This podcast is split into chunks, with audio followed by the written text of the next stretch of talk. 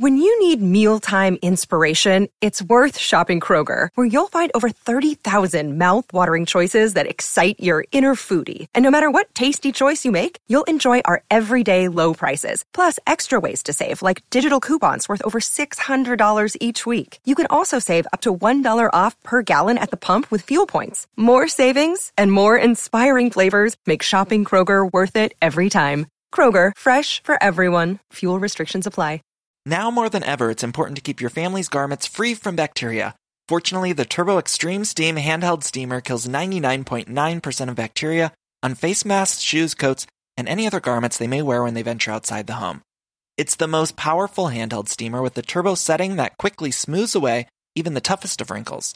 Works great on all kinds of clothes, delicates, shirts, you name it. Heats up fast and gives clothes that professionally pressed look in minutes. Try it and find out for yourself. Go to conair.com and search Turbo Extreme Steam.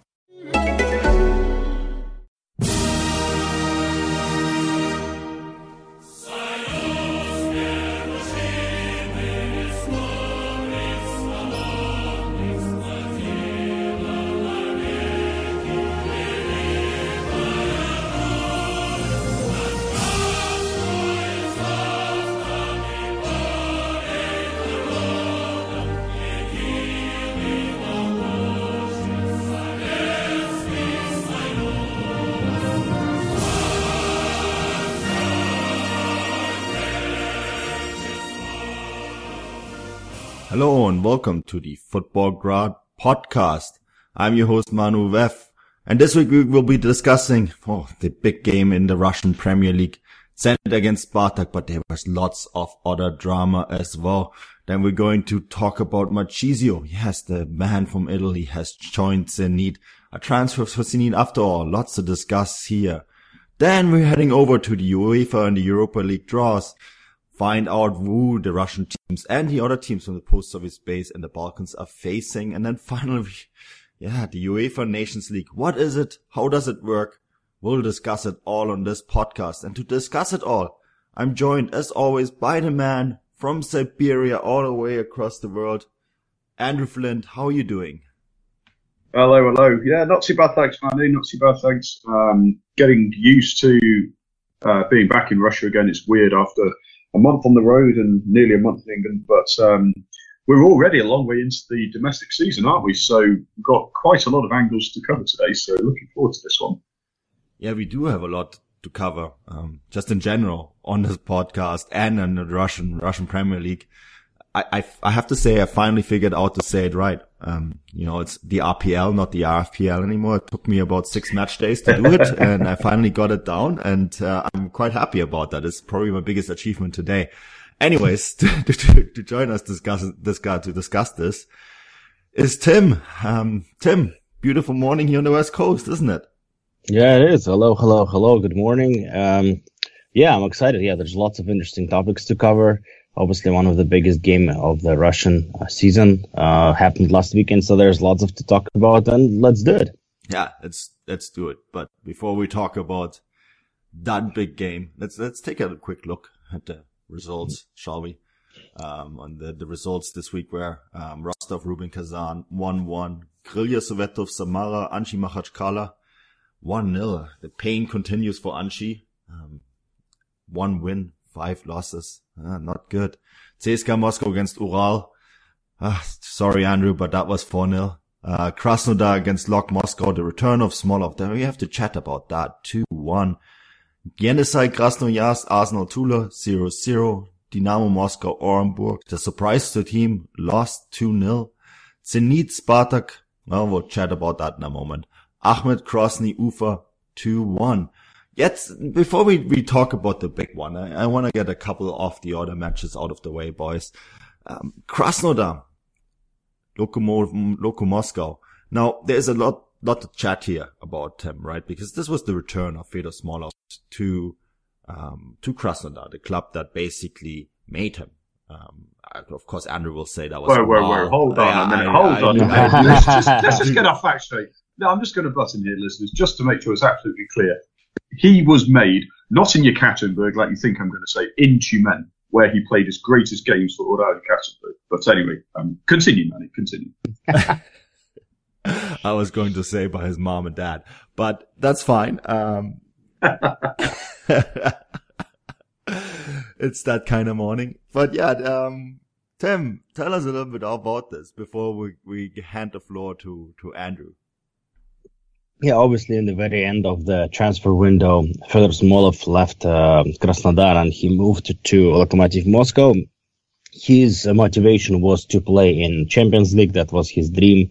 And Lokomotiv, as the previous champions in Russia, they obviously will be playing in, in Champions League. So that was his uh, motivation. Uh, that was his return back back to his previous club to Krasnodar.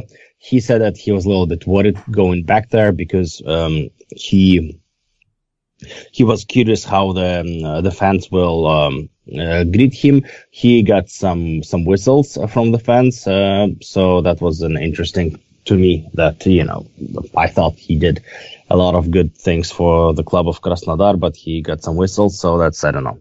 Not sure how to treat that, but overall, um, it was um, an interesting game. In the end, Krasnodar won two one with a very very last shot of the game uh, by a very young, another young uh, Krasnodar player who who scored the final goal.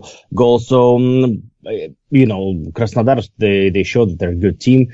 Uh, like I said, in, in, two weeks ago, they were better than Spartak. They outplayed us and they deserved the victory that night, but we just got lucky and we took the three points. This time they played another good game and uh, this time they got three points. Uh, but Lokomotiv again, this is another loss for, for, the champions of Russia. I'll keep banging the drum that it will be a very tough season for them. In my opinion, I, I, I, am not surprised at all because I think this is how the se- season will go after the, the champions, uh, in, keeping Champions League in mind. Uh, but, um, yeah, interesting result. Uh, another good game and um, good for Krasnodar, not so much for Lokomotiv. Yeah, Andrew Shapi Suleimanov was the late game winning scorer of, of this game. Indeed.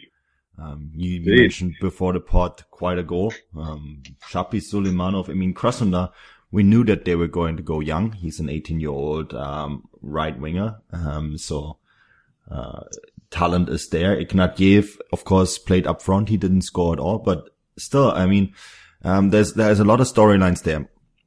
Um, Tim mentioned that Smolov was, was booed. Uh, seems a little harsh, but at the same time, I guess it's because a lot of people expected him to go abroad, right?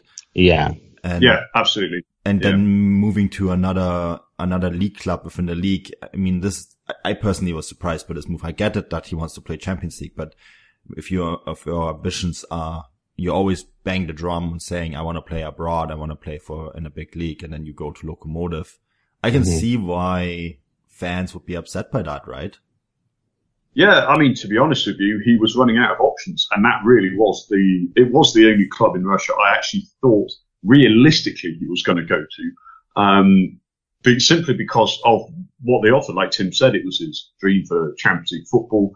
I mean, let's just just to take backtrack just a brief moment. Think of a year, eighteen months ago when Borussia Dortmund was sniffing around. West Ham made a very serious bid. Um, I think it was earlier this year, in fact, um, or maybe it was last summer as well.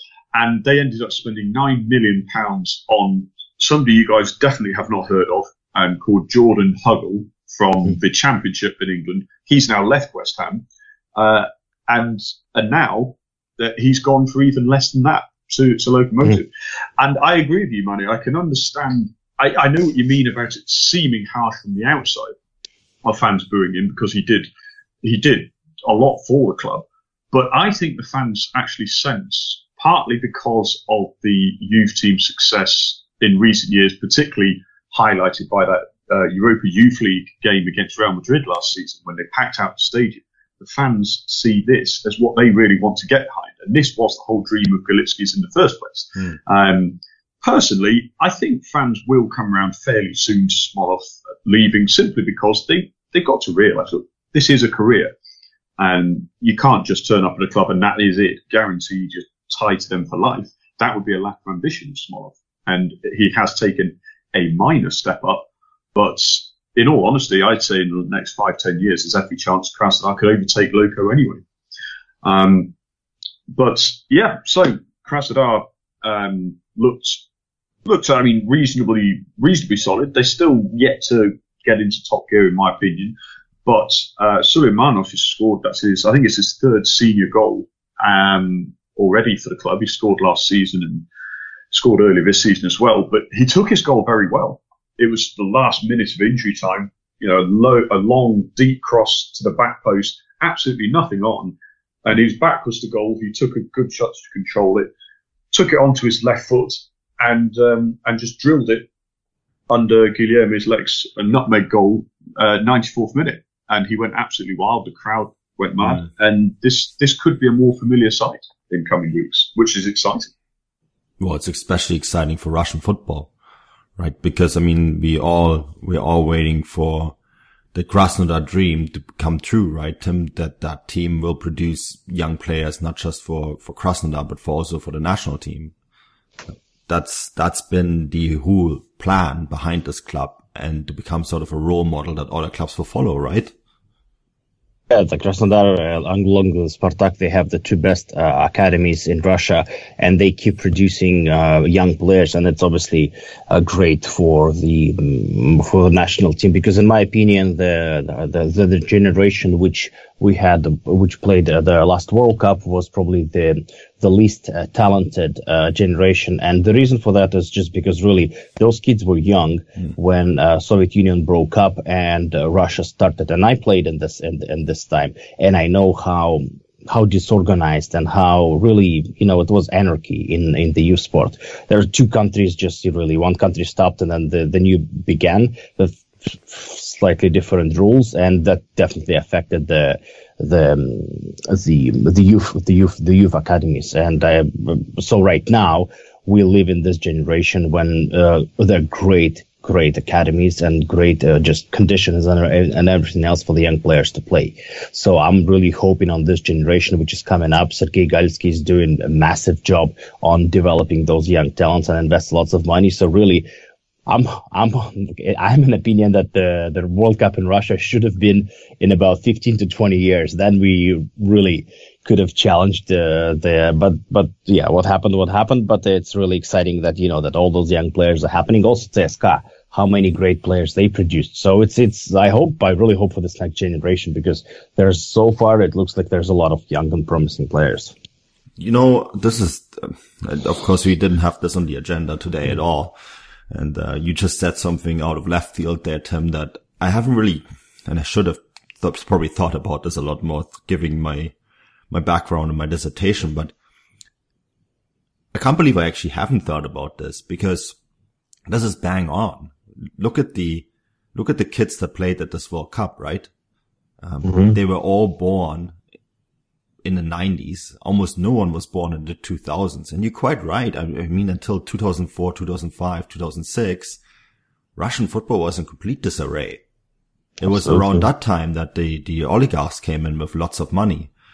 Um, yeah, because some you, you gave me a lot of ammunition to think about right here because uh, yeah, you're absolutely right. Because when you look at the '90s, the most clubs were just basically concerned with with getting their act together and financially survive. And I guess in certain extent that's still true, but we didn't have the the Spartaks, the CSKAs, the Zenits, the Krasnodars, and even the Lok Moscows investing tons of money in youth infrastructure. That really only started in maybe 2006, 6, 2007, yeah, yeah. right? Yeah, yeah. So that's actually something that no one has really chatted about, um, even going into the World Cup and maybe something that has been overlooked when it comes to, in, in general, also when it comes to criticizing Russian football, that maybe that they basically lost the entire generation to, exactly. to the, the changeover, right?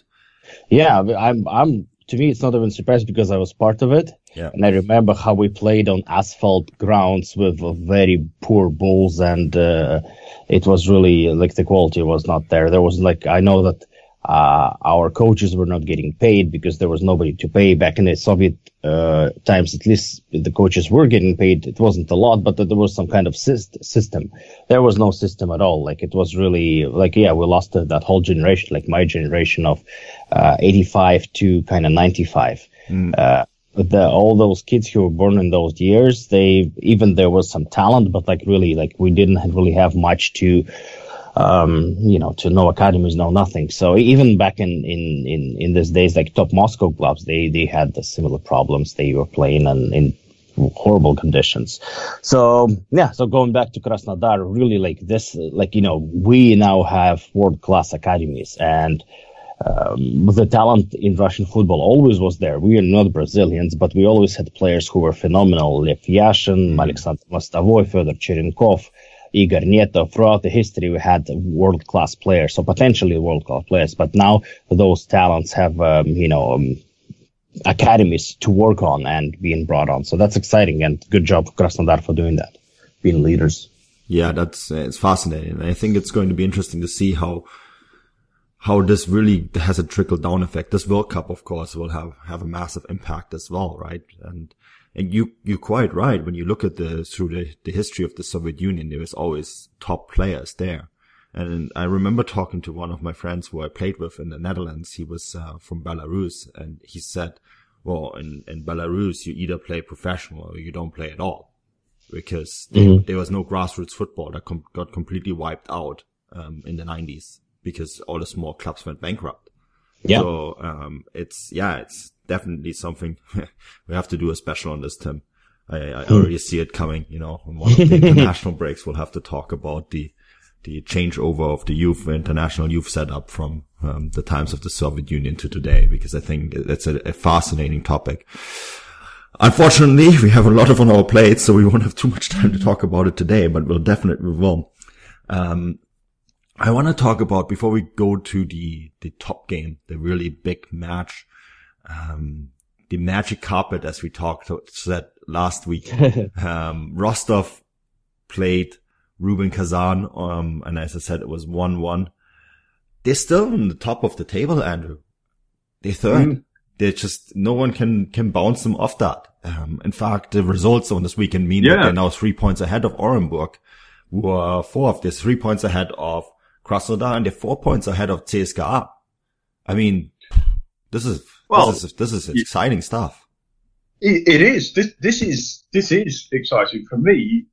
Uh, it's almost, almost as exciting, if not more so, than that fairy tale run. The fairy tale run was just, that was just madness. That was brilliant madness. But this is a genuine hope that Rostov, after all of the problems they've had, failing to pay players for months on end in the last two years, more more than one occasion. They're now signing, you know, young players. They they promoted um, Dmitry Skopintsev at left back. He's looking brilliant down the left flank. Um, and the fact that they might look sustainably successful at the top of the table is is really promising. I was actually surprised that they failed to beat Rubin uh, in this game because Rubin have not convinced me at all this season. Uh, Sardar Azmoun looks like his his head's elsewhere. He I think he wants to leave. Um, he doesn't look interested in my books. Um, and when you're leading strikers like that, it can influence the whole team. And Rostov just looked like such a well-drilled unit. Um, and to be to be fair, um, the I don't know if you guys saw the incident. It was on the on the line. I can't remember whose shot it was actually from Rubin, but um, Skopintsev himself handled the ball behind the line. The goal was given, and it was just like millimeters over the line. And and then he booked Skopintsev, which I thought was the most bizarre decision ever. Perhaps I've misunderstood the rules, but once the ball has crossed the line and a goal has been given, the ball is dead. So if a guy mm-hmm. handles it, how on earth can you can you penalise him for that? Um, anyway, just a little side note there. Um, of all their games so far, that was probably probably the shakiest they've looked. Um, they're not big goal scorers, as we know they had that one big result against Yenisei. They beat them 4 0 at home. And I believe they've only scored one goal in every other game so far, possibly two at most. But they are looking good. And I think it's, I think it's brilliant. It's good to see a club start to just do things on the surface, at least in the right way. Um, off the pitch is a slightly different matter, um, perhaps still. Well, I say off the pitch, technically still on the pitch, but um, uh, I'm sure you'll explain to the listeners about that, Manu. well, I want to first talk about uh, the fact that they signed half of Iceland's national team. I mean, they have, have four now.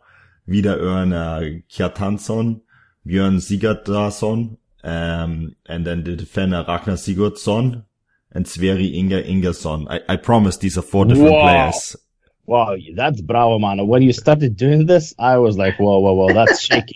Going for four Icelandic players in a row, that's that's a risky move, but bravo. Yeah, I, I, I steer, Tim, I steer clear of these, this section. Yeah, yeah, yeah, me too. Times, just like you.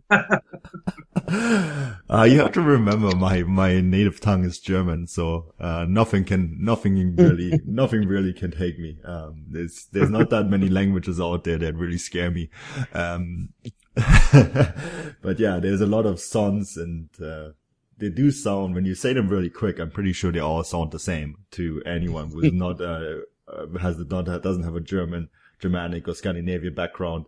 Yeah, but still, I mean, that's, that's phenomenal. Um, it's, there's a big influx of Icelandic players in general, right, Andrew? Um, this season there, I ha- have to count them again, but I'm not going to attempt to say all the names of the players that signed to Russia, but there's a, there's a lot of them in Russia at the moment. Yeah, I mean, I think it's it's a very interesting angle to go. What I I found the general activity in the Russian transfer market fascinating the last four or five years. If you, I kind of mark it from when Hulk and Axel Witsel and Danny either retired or were sold on. From that point onwards, it's been a very, very different market. The money's gone. Angie's, um, Suleiman Kerimov, of course, left with his crazy billions from Angie. And a lot of clubs have tried to either uncover teenage Africans and sell them on. And I know that sounds horribly sweeping and potentially offensive, and I don't mean it to be that way. But I know for a fact that um, at Ural Yekaterinburg we had um, Mohamed Konate, who I don't actually think I ever saw him play a minute for the first team, and I know he was bought specifically for sell on value. And a lot of agents um, try and get in touch in, in all sorts of strange ways to get even the slightest um, move. Now, it makes sense from a financial point of view. If you've got an unknown player, you can get him on the cheap, cheap value. And if you just double your money, that's probably worthwhile to do. You may get a good player out of it. Now, this whole influx of Scandinavian players, and like you mentioned, specifically Icelandic players, I think it's it's not something I saw coming. But now that Rostov, in particular, but also the Russian league, has started to establish itself as a stepping stone to the bigger leagues within Europe. Because, you know, let's not beat around the bush. Russia is not the very top of the European leagues, but it's not far behind.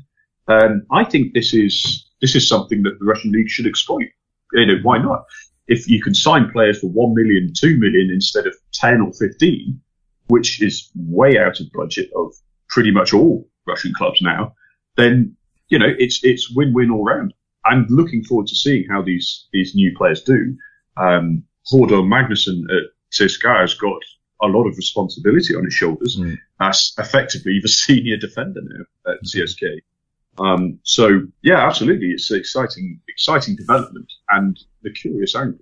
Yeah, you mentioned agents. So, uh, any agent listening to this podcast right now, we're not a player agency. Stop emailing us. Um, just, just wanted to make this clear. I do get emails on an almost daily basis by player agents trying to sell us players to Russia. Uh, this is not our job. Um, so yeah, I just wanted to make this clear.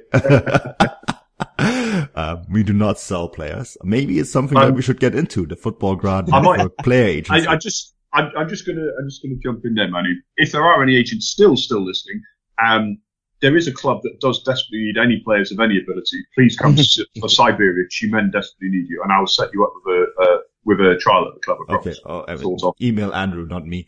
Um, but to, to wrap up this Rostov story, the, the average attendance, um, at Rostov had the season has been 30,206. That's a spectacular number. I mean, the, the numbers in the Russian Premier League have been phenomenal, um, period. But Tim, there has been a little bit of confusion on what will happen to the, the Rostov arena because the, club that uh, they no sorry the agency that runs the the stadium set up a rap concert at the stadium without letting the city count the city the local government and the club know. They found out via a poster that was posted on in the city an advertising poster. So and then there was a very shrill headline um Saul Pope tweeted this out as well saying that this might that the next game might be the last home game for Rostov this season because if the pitch gets destroyed, that's it. Tim, thankfully it doesn't seem like it's going to be that bad. Do you love watching live TV but are tired of your huge cable bill? Sling TV has the same top cable channels for as little as half the price, so you can save hundreds of dollars while still watching your favorite sports, news, reality TV, and more. Ditch cable and get Sling's total live streaming solution with free local channels. Setup and installation are included. Make the smart choice and switch to Sling TV. Get the best of cable for the best price. Learn more at sling.com slash cut cable. That's sling.com slash cut cable. Setup and installation included with $49 down and $20 a month for 12 months. Restrictions apply. It wouldn't be the holiday season if there wasn't candy, right? Celebrate the holiday season with the Holiday Crush. They've sprinkled candy with a holiday theme and fun packed challenges every week for five whole weeks, finishing on January 4th. The more challenges you complete, the better your chances of unwrapping delicious rewards. So, are you ready to crush the holidays? Play the Holiday Crush now. Download it from the App Store, Google Play, or Windows Store for free. Terms and conditions apply. Yeah, it's it's. I think it's a little bit got uh, blown a little bit uh, out of proportion because, um, you know, for example, uh, my club Spartak, they host host um, big concerts of quite often, and that doesn't really affect. We didn't have to play anywhere in any, any, other stadium, so it just has to be done properly. Just to give a little bit of a background of this uh, rap singer Basta, he is one of the biggest, if not the the biggest, uh, in terms of like popularity, in terms of just like pop value in, in Russia. He's massive, and he is from Rostov. So obviously he, it, it kind of makes sense for him to play kind of homecoming show at the, the new big arena, which was, um, glorious during the, the World Cup. So I think from the, you know, just, um, show business perspective, it makes complete sense. It just has to be done obviously properly. And, um, for example, uh, Leonid Fedun uh, did an interview today and he said that the way we do concerts at Otkritie Arena, they can cover the grass with a special, um, cover for three, four days. And uh, that helps uh, to protect the grass uh, from the fans and also keeps the grass alive. Uh, so, you know, the grass from three to four days uh, still gets enough oxygen. So, you know, I think because it's just looks like it's probably the big first event, which hasn't been really disclosed to the club or to the government uh, by the company which owns the stadium and also owns the right to host uh, other events at the stadium. So it looks like it's just classic Russia when it wasn't really communicated properly and agreed on. But um, I think really making a drama that it might be the last game of the season for for Rostov, I think it's a little bit out of proportion. Even uh, somebody from the club said that they a little bit got too too too emotional. But yeah, obviously that might affect uh, the stadium grass and they might might have to play a game or two at the old stadium, Olymp 2, but I hope, I hope they will be back at uh, Rostov uh, Arena as soon as possible because definitely that has been a big uh, part of their success this season. Uh, when you have 30,000 people, uh, you know, going for you, it's, it's especially in Russia because when the, the players are not spoiled with that, those attendances, it gives a massive boost. So I hope, I hope, I hope they will be back to Rostov Arena as soon as possible. Yeah, absolutely. I mean, the, we have we have been raving about the attendance numbers because the attendance numbers have been spectacular um, in in Rostov and elsewhere. Um, we're, we're, going to talk about one game in particular that's uh, um, a huge crowd, right? The the match of the week, but yeah, and so that this this basically um, got me thinking: what is the average attendance in comparison to other leagues? And of course, at the very top um, is not the best league in the world, Andrew. Uh, it's the Bundesliga. 44,491 is the average attendance in the Bundesliga. It's uh, then, Bundesliga is not the best. And yes, sorry. No, no, the best league in the world is, uh, only has an average Bundesliga 2, right? Is, it has an average attendance of 27,759 and that's La Liga. And it's, uh, in between that is, uh, some, some league from Britain. No, I'm kidding. It's the EPL, of course, the second with 37,370. Um, then of course you have the Serie A, um, with 24,874 and then League A with 24,191. Now, of course, Saul, who, who tweeted this, um, he said, uh, well, the Premier League was is following those leagues right, right, um, in terms of the biggest attendance among first divisions in Europe. He left out MLS, which has an average attendance of 20,710, but the Premier League, the Russian Premier League is right behind MLS. I mean, the gap is only a thousand, about a thousand per game. Um, Premier, Russian Premier League is now 19,879 which is a significant increase from last year. Last year it was around 13,000, which means it has jumped um, past the Eredivisie and uh, the Portuguese Liga, Liga NOS. So those are really exciting numbers, Andrew. I mean, if they can keep this mm. up and even grow, I mean, yes, um, they're behind Major League Soccer, but you have to keep in mind Major League Soccer is, they have a few big facilities like in Seattle and Atlanta United that have been absolutely booming, right? Mm. Um, so it's not necessarily a bad thing to be behind this league. And it's, it's definitely okay to behind, be behind the Bundesliga, EPL, La Liga and Serie A and even League R because those are the top leagues in Europe. So it's, it's being sandwiched nicely in, in a very good place and probably in a place where it should be considering where it used to be, right, Andrew? Mm-hmm. Yeah, absolutely. 100% agree. And I will admit I was cynical at the beginning, well, in the summer after the World Cup, I thought, yeah, sure, we'll have two or three match days with high attendances and then they'll slowly slope off towards around, you know, 12, 13, 14,000. But I've been proven wrong and I'm delighted to be so as well.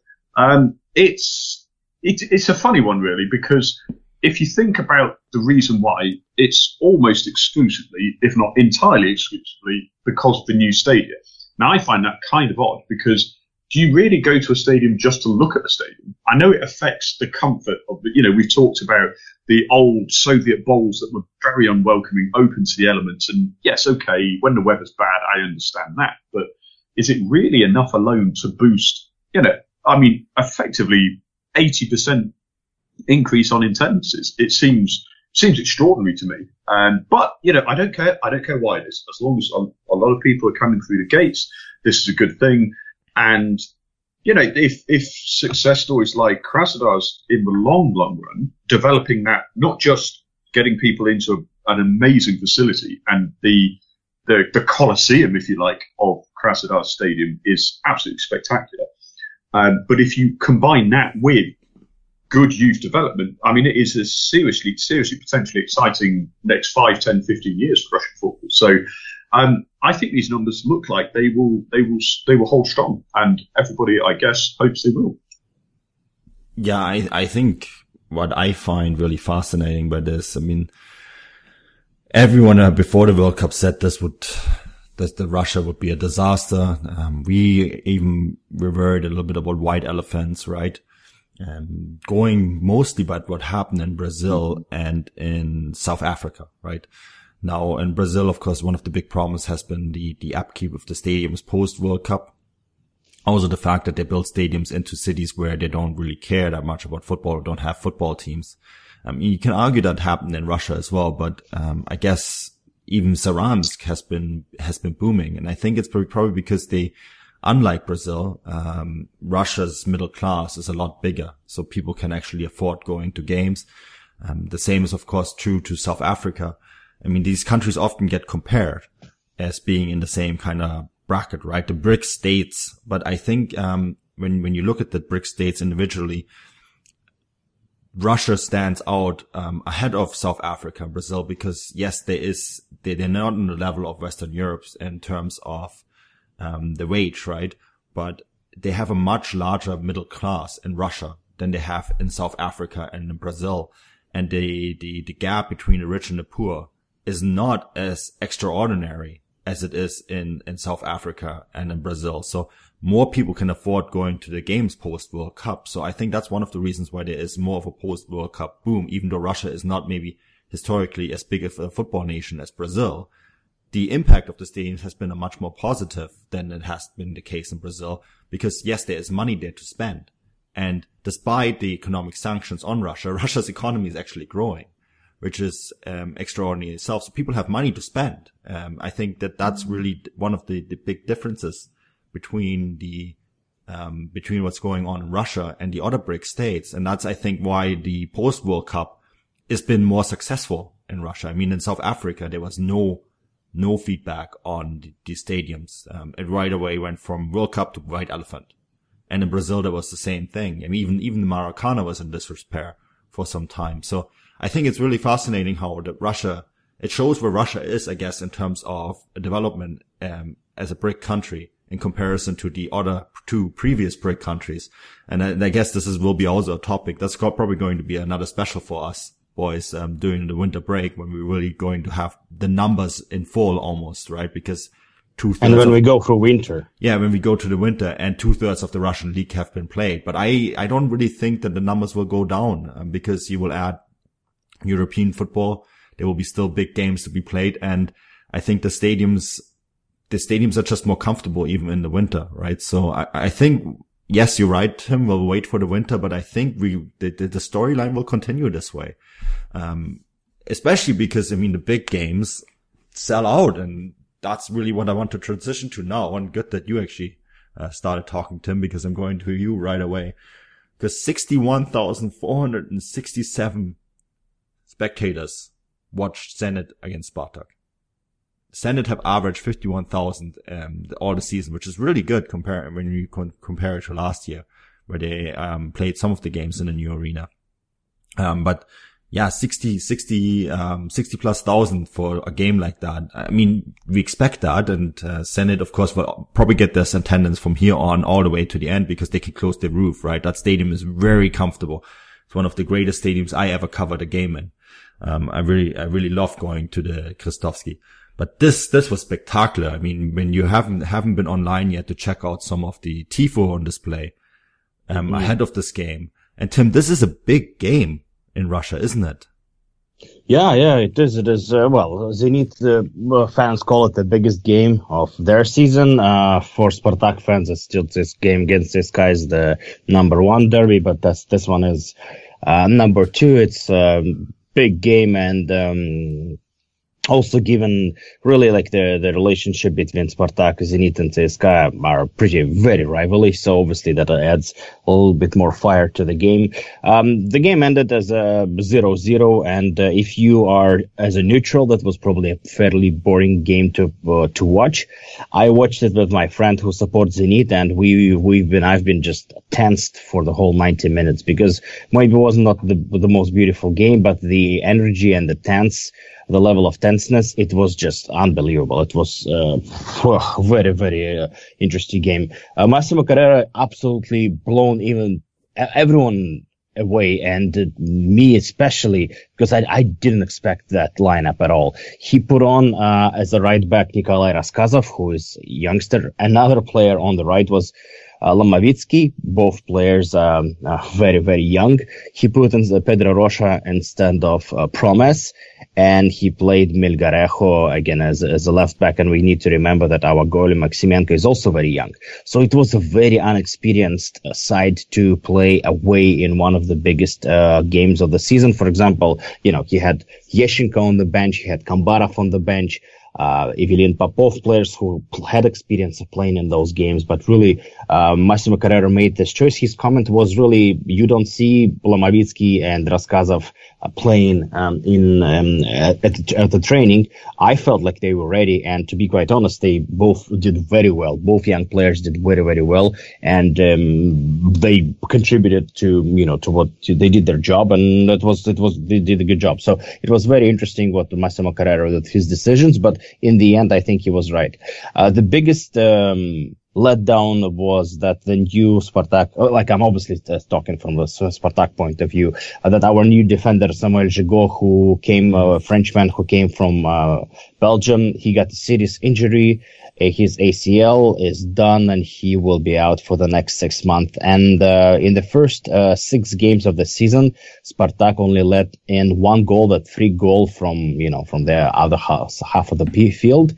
The rest of the games we didn't let any goals in, and that was the big role of Samuel Gigot, who really joined the team and he became the leader of defense, a new player, and he became the leader and he scored the goal. He was very dangerous uh, in the other half um, at the um, set pieces, but uh, the most importantly, he really is the leader, uh, or was at this point of the leader of the defense right now. And also the Kutepov, who hasn't played a game after the World Cup, he got a new uh, injury as well, and he's out also for two months. Mm. So Spartak found him themselves only with two defenders uh, Salvatore Bocchetti and Georgi Dzhikiya. Those are only two players who are left uh, with any kind of experience playing in the Russian Premier League. So it's a, it's a very interesting situation right now. Spartak is looking for um, for um, um, free agent, which can be purchased uh, right now. I believe in the next couple of weeks they can still add somebody. Uh, they're talking about an Uruguayan player called Polenta, who mm-hmm. I know nothing about. And there's some weird rumors even about John Terry uh, potentially joining Spartak, which is I found please, absolutely ridiculous. yeah, but just for our English listeners, that's what people are talking about. So the game ended in 0-0. Um, uh, before the game, I said that I will be happy with any result if Spartak doesn't lose, because if they if we would have lost, then the difference in points would have been five five points, which is a little bit too much. Right now we have two point difference, and I feel com- com- absolutely comfortable with that as a fan. And um, yeah, so that was my a little bit of review of this game. Andrew, I have two questions. Mm-hmm. Is John Terry going to join Spartak? oh, oh, God, I hope so. I hope so from the bottom of my heart. I really do. Um, no is the answer, unfortunately. Um, but I could well look stupid, but no, he won't. Um, the guy is a magnet for idiocy, for controversy.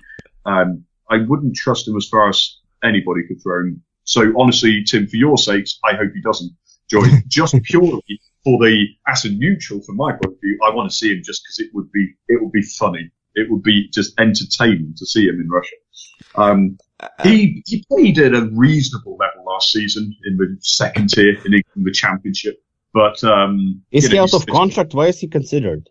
He's he was released by Aston Villa. Really? Um, well, basically, Aston Villa, Aston Villa um, they have a Chinese Chinese owner who um, paid ridiculous salaries and a lot of money, and all banked on Aston Villa getting promoted. They didn't, mm. so they've had to sell. Well, I say sell. They've had to release one or two of their high earners. John Terry was the highest, I believe. So um, technically, Tim, it's an attractive option because he's played in Moscow and he lost in the Champions League final to the greatest team in the earth.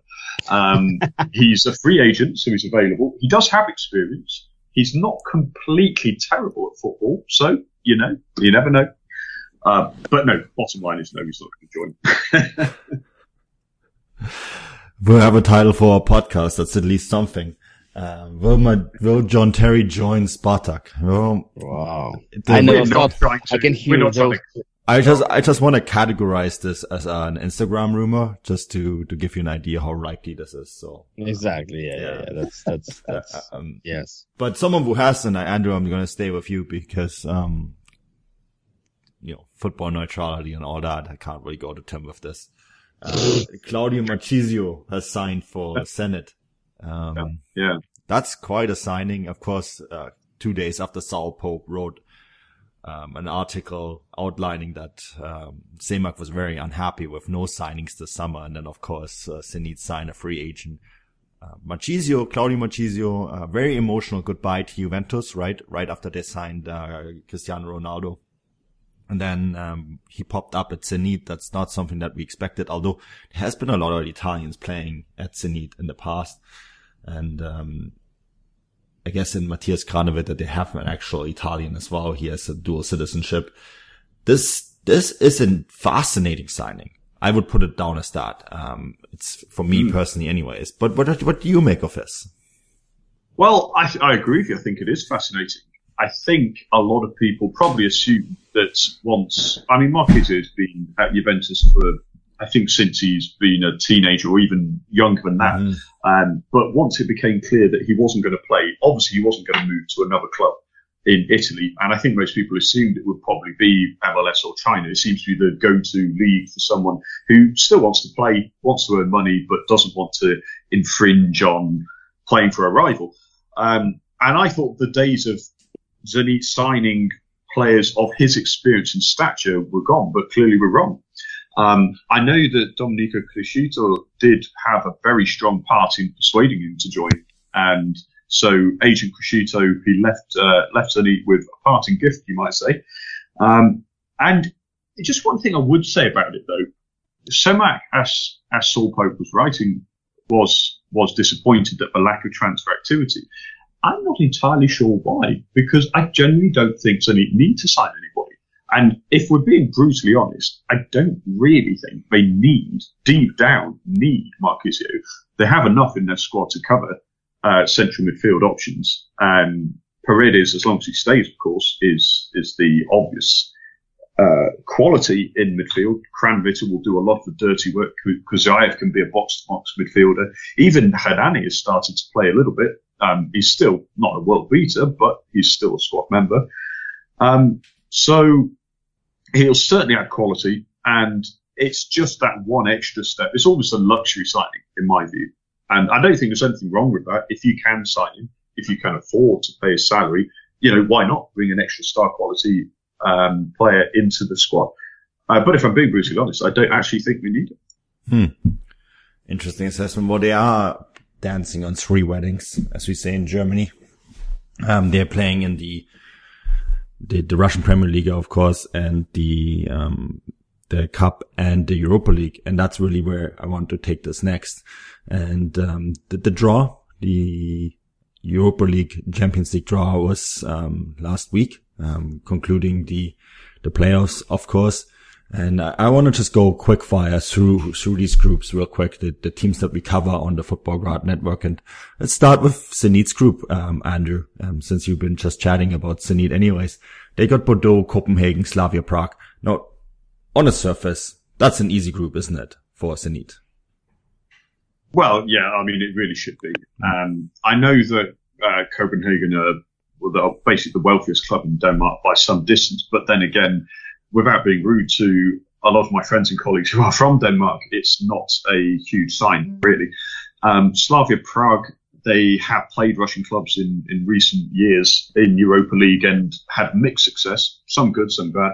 Bordeaux will be the danger team, um, but I, I don't know. I think it should be able to should be able to go through that without too much trouble. I would think. Yeah, I would go along with that. The next group is uh, Dinamo Zagreb, uh, Anderlecht, Fenerbahce, Sparta Trnava. Um, Sparta Trnava, remember? Yeah, again, we get them again. Mm-hmm. Um, I think this is a good group for Dinamo Zagreb, to be honest. I think that they, of course, Anderlecht and Fenerbahce, um, are, are very, very strong sides. And I think that they, but they think that Dinamo Zagreb, um, losing out on, on Champions League football, um, this is, this is a good replacement for it. Um, then next, of course, we have Karabakh, um, our friends from Azerbaijan, Vorskla, a team from Ukraine, first time in the UEFA uh, Europa League group stage. Um, they're playing Arsenal and Sporting, so um, that's really attractive um, group for for those two teams, and we're going to, of course, cover them. We're going to um, have someone in in London to to cover those games for us as well. So, uh, really, really looking forward to that. Um, Tim, Spartak Moscow got Rangers, Rapid Vienna, and Villarreal. That's not, that's not an easy group, is it? No, it's not. I'm actually a bit, a bit worried about this group because Rangers, you know, we, I watched the highlights from their game against um, Ufa. Um, playing in Scotland is not is not easy. Uh, Villarreal is a top Spanish side, and uh, to be honest, no, I don't know much about Rapid Vienna, but teams from Austria are also that's that's a decent league. So I don't think we got very lucky with this. I'm slightly worried about this draw, but again, it's it's it's good good good uh, opponents, some good games. Yeah, and then uh, next we have Krasnodar playing Akhisar from Turkey. I don't know very much about them. Sorry, my Turkish friends. Sevilla and Standard Liège. Uh, Andrew, that's not an easy group either. Well, no, absolutely not. Sevilla are vastly experienced, and um, they, no, they, they've they've won this tournament three times in the last was it four or five years? I think it is. Um, so yeah, that's that's not going to be that's not going to be easy. I think would be would do well to get a point out of the two games against Sevilla. Um, I, Quincy I Promes. Say, ah, of course, Quincy Promes. Sorry, that was a very obvious headline. Yes, well, Quincy Promes will certainly be, I would imagine, targeted. Um, certainly by either the fans or the players or both. Um, but um, they, I still think, should be setting their sights on getting out of the group. I think that would be for this stage where they're still bring, they're bringing through some young guys like Ignatiev and Suleimanov that you mentioned, um, and uh, Christian Cueva is yet to really settle in yet. You know, there's still there's a bit of movement going on at the club. If they can get out of the group, I'd say that's success for them. I say on balance they probably should do, but again, it's it's not going to be straightforward, and a lot a lot of quite a large traveling distances for Krasnodar as well. Then, mm. yeah, and then uh, next we have Dynamo Kiev and Astana playing with Jablonec and Rennes. Speaking of travel, um, every group involving Astana involves a lot of travel. uh, um, we've talked many times about this. I mean, Astana, the distances to there and back and the time differences. I guess it really only affects, uh, Rennes a lot, uh, the, the Czech side. Um, yeah, I guess it's always a long flight. It's a five hour flight from almost anywhere in Europe. So yeah, um, lots of travel there. Um, then our Bate, PAOK, Chelsea, Vidi, Vidi from Hungary, uh, FC Vidi or MOL Vidi, whatever you want to call them. They used to be called Videoton. That's how I remember them. Um, Bate and PAOK, good draw for them. They both get to go to, um, to Chelsea. I guess uh, Savvidis can hang out with his buddy uh, Roman Abramovich, so uh, we'll, we'll, see that. Uh, he's still not allowed into Greek stadiums. I'm pretty sure I'm pretty sure he can check his gun at Stamford Bridge before he enters the, the, the VIP box. So yeah, that's, that will be an interesting one. And then we head to the Champions League Group C. Um, Red Star Belgrade. Wow, what a group they got. Um, first time into the Champions League group stage. Of course, they played, uh, in the European Cup group stage before it became the Champions League. I noticed the same competitions, different names. So just to clarify that. Um, they got Liverpool, Napoli, and PSG. Wow. Uh, what a way to come back. Um, Group D, Tim, Lokomotiv, Galatasaray, Porto, Schalke. That's a very even group, isn't it? Yeah, that's they got lucky. They didn't. Uh, well, the Lokomotiv was in the group uh, in the first uh, how you call it in the first um, group of teams, and so they didn't get any top team, top like top top teams, but they got a very even draw. Not easy because playing away in Turkey, uh, you know, champion, Porto is always a tough team to play. Schalke is always you know second team, second place in Germany. Stoffelshaus Derby. Höwedes oh Derby. yeah, yeah. Yeah, yeah, that's that's what people have been saying. Yeah, that Höwedes mm-hmm. he's little bit injured. What a big surprise right now! But his goal is to really recover for and play against Schalke. I think it will be a very emotional game for him and exciting. Uh, but yeah, hopefully he will be fit to play that game. Yeah, Höwedes derby, that's massive.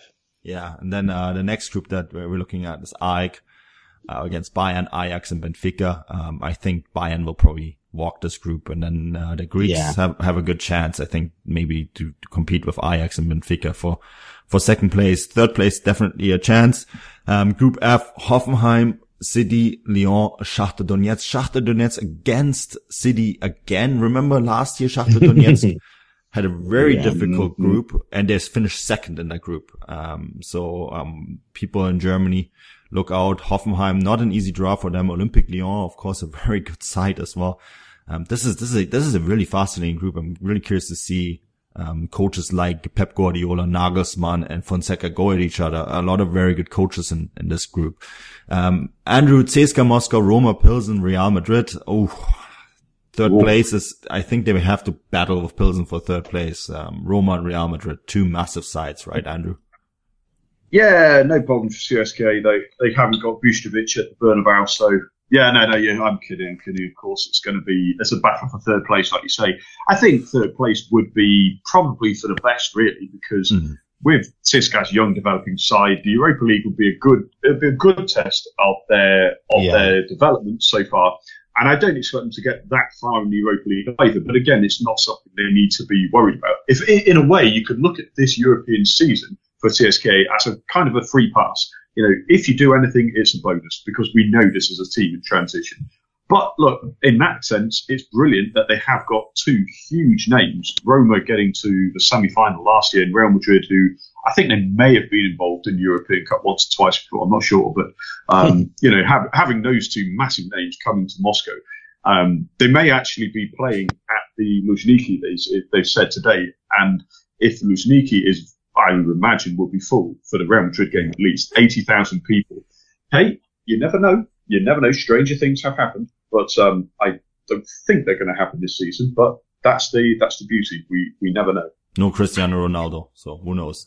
Um, yeah, that covers that. We'll we'll probably talk about these games in more detail when we get a little bit closer. But I wanted to wrap up that draw. Um, speaking of UEFA competitions, there's another UEFA competition that kicks off on Thursday. Um, the big headline game, of course, is Germany against France. The, the world, this, the current world champion against the previous world champion, um, in the UEFA Nations League. Now, a lot of people have been saying these are glorified friendlies after uh, spending all last night studying this competition, because that's how long it took, um, I have a second PhD now in UEFA Nations League. Um, I'm Dr. Dr. Manuel Veth as of last night, because, um, it is quite easy to understand. It's not that easy to explain because the, it's, it's, it's a league. Um, so let me just real quick break this down. So in the top division, League A, teams will compete to become the UEFA Nations League champion. The four group winners of League A will qualify for the Nations League finals in June 2019. So next June, not right away. They play the entire group stage this, this year. And then next year they will play uh, the knockouts. Um, they will be consisting of a semifinals and a third place. Yes, they're playing a third place. No one knows why, but I guess um, you have to have games, right? The semifinal pairings along with the administrative home teams for third place of finals are determined by means of draw. Uh, we get that draw in December. So now this is, this is the kicker. This is all tied in with Euro 2025 qualifying. So that there will be a separate qualification process which starts in March, right? Um, 10 groups. The first two go straight to Euros. That will leave four spots open. Now you would think those four spots will go to the four group winners of League A, of the first league.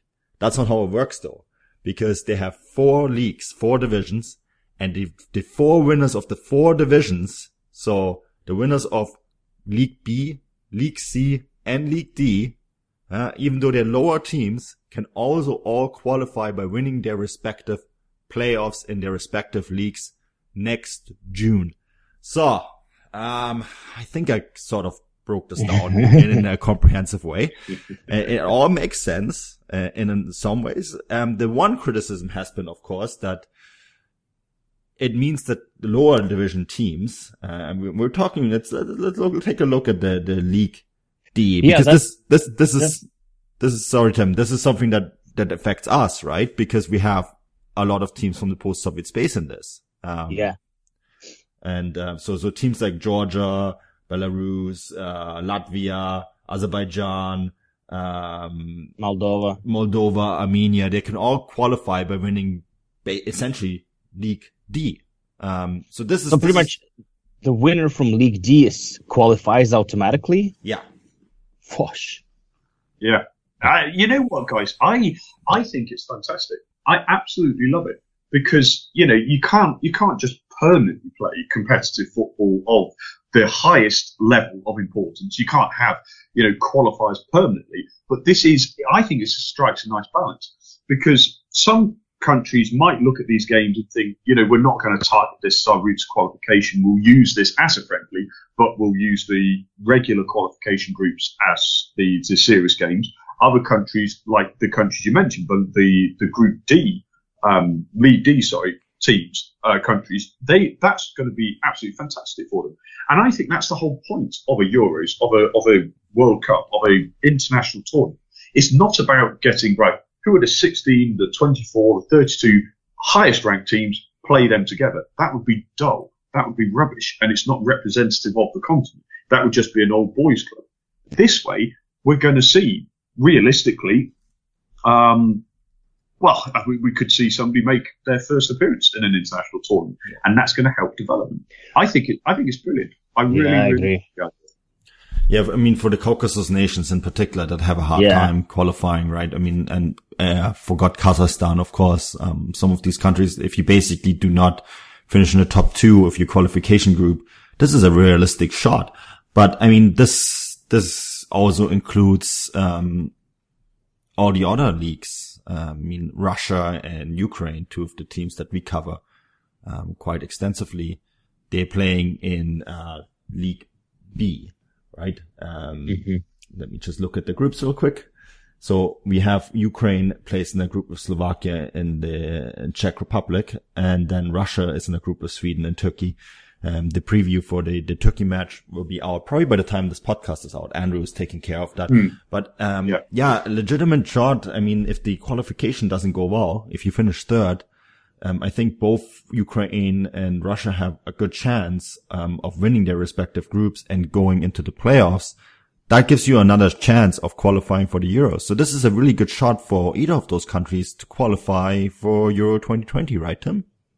Absolutely, yeah. That's uh, and I'm looking at the teams which uh, Russia can potentially face. All those teams are, you know, it's it's not like we're going to be playing Spain, even we won them uh, at the World Cup or Germany, but uh, it's it's doable. It is doable, and um, I'm actually very excited. And I'm I, I, like this idea because those friendly were really given not that much. Mm. Uh, that's addition of some kind of competition, even it might be harder.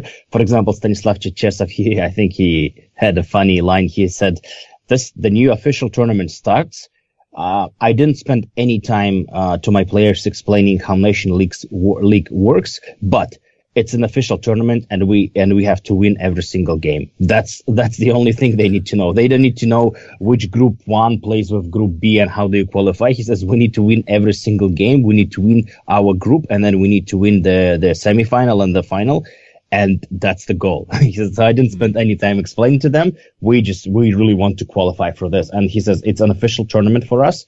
We're, we're ready. Like we, we, we're very, very excited about this. So I'm, I think that's great. But maybe to also point out the, this doesn't actually add any games to the, the calendar, um, because what yeah. UEFA's basically done, they've taken out the friendlies, right? To, they use the, the friendly team, the friendly game spots and said there's no more friendlies. Well, there is um, if you have a buy in your group because it's groups of a lot of teams have uh, three teams in the group. So if you have a buy, then you can arrange a friendly. So Germany, for example, they play France. Then they have a buy um, um, next week, early next week. So they're playing Peru in an international friendly then. But yeah, this eliminates um, a lot of the friendly games and makes com- replaces them with competitive games that are actually going towards the Euro. So I think actually that's a good thing because a lot of the friendlies that I've seen in the last few years were just that they were not great to watch. Um, you know, not, not the kind of football you want to see. So I'm, I'm kind of, I, I'm kind of looking forward to this. I know the bus isn't quite there. We did some previews. Um, they're not getting quite the readership that, um, of course, some of the other games that we've covered in the past get, but maybe they will all pick off tomorrow when people are trying to figure out what this competition actually is. um, what I thought was a bit of a surprise is Serbia, of course, is all done by coefficient. They're in League C. And uh, this is a team, of course, that we co- cover quite a bit. And Andrew, I think for them, when, when you look at their group, Romania, Montenegro, Lithuania, they have a real good shot at winning this and qualifying that way for the Euros, right? Yeah, absolutely. It's, um, it, that is a, that is an anomaly that I, I have admit I hadn't picked up before you mentioned it, but that's, that's absolutely mad. Um, Serbia really should be absolutely strolling through their group. Um, and, and then really, who are they going to come up against? I mean, Norway possibly. I mean, Hungary, they, Greece, they, yeah. I mean, I mean, I honestly think they should be beating anybody in that group, in that league. So the whole league, all of the groups in that league. Um, now, you know, there's one other little nuance. Although there's going to be loads of nuances to this whole thing as it develops, but there's one I'm particularly interested in. Um, and it's been thrown into sharp light by, I'm sure you guys have seen the story and everybody by the time they've heard this will have read it, that Denmark's um, yeah. team, they, are having disputes with their, their national union about um, payments. So they're putting out a team of third tier players and futsal players against Wales. So this is, the reason I mention that is because well, obviously, if Wales if Wales can't beat a team of futsal players and third division uh, third division players, then they really don't deserve to be in there at all. But here's the thing: if you lose a game, these are small groups. Russia, for example, only have two other teams. If you lose one game, that's almost your last chance gone. You might just about get away with it. Now, if you if you stay in that level, then you have to play teams at that level the next time it comes around. What teams I think might start doing is if they lose the first game, they might intentionally try and get relegated to the league below uh, so that for next, easier qualification. next cycle they yeah. have easier to, yeah, exactly. You see what yeah. I mean? Um, which again, I think it, I don't mind that. I think that's brilliant. I think it adds an extra layer of interest, of importance on any level to these games. So it's, yeah, I just can't wait for it to get started. Yeah, yeah. Imagine someone like France or Germany dropping down. It could legit- legitimately happen, and they're just absolutely destroying the teams in the in the group below and, and win that competition and then they automatically have a spot. I mean, it's, it's maybe something that they haven't really quite looked at because it is an easy way long term to qualify. It's like, okay, well, I guess we'll just drop down. We destroy whoever we're going to play in that, in that league and then, uh, get an automatic qualification spot. Maybe something for UEFA to consider because yes, you can get promoted and relegated. Um, the, the teams that, that finish last in each group will get relegated. And then the groups of four, um, it's the last two teams actually that get relegated. So yeah, exciting times. Um, just, just, to add one more thing, I went to the Denmark uh, lineup. No player has a Wikipedia article on them. Oh.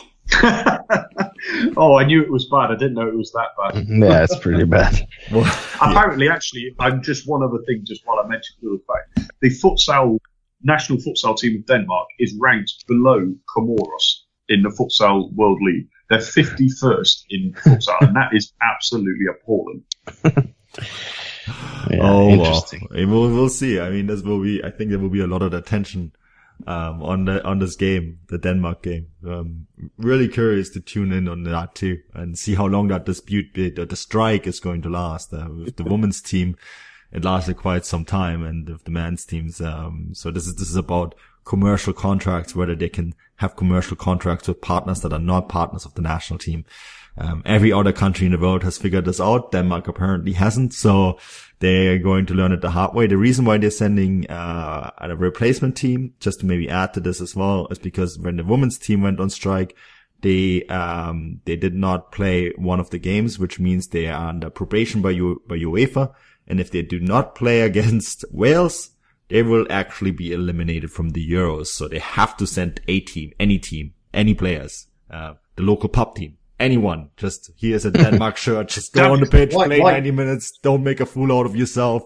And, uh, this, is, this is too bad. I, I mean, this is, could have been a good chance for the three of us guys if we were Danish citizens. I was thinking that, you know? Oh, damn it. This would have been the chance to play an international, international match. Um, yeah, I guess that, that's, that chance is passed.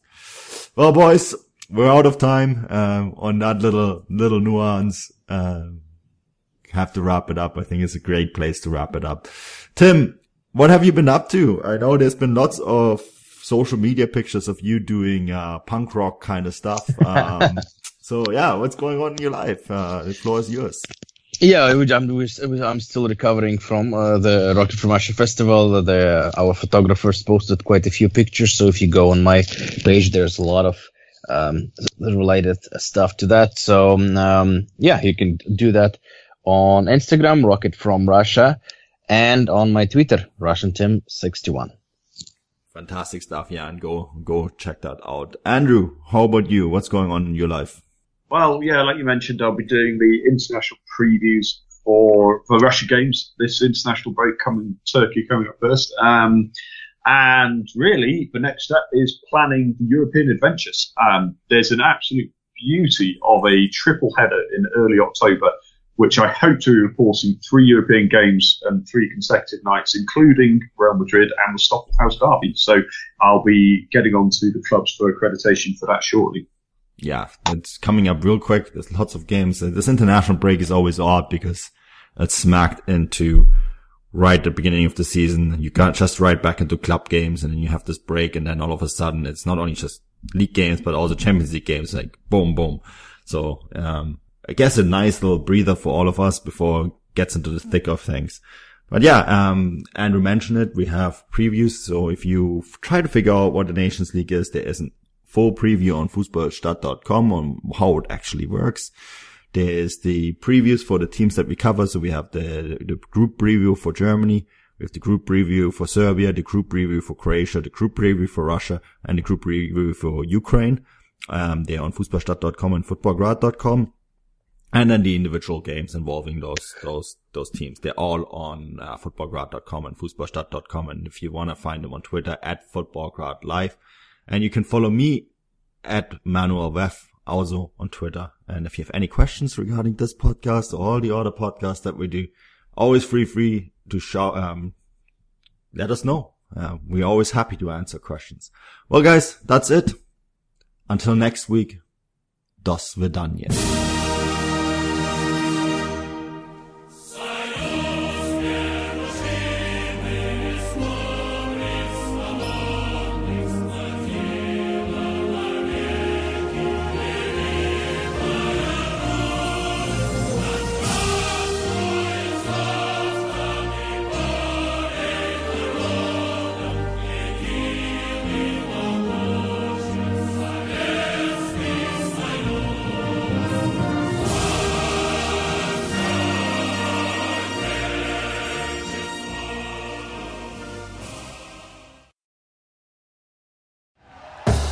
Thank you for listening to Bleav. You can show support to your host by subscribing to the show and giving us a five star rating on your preferred platform.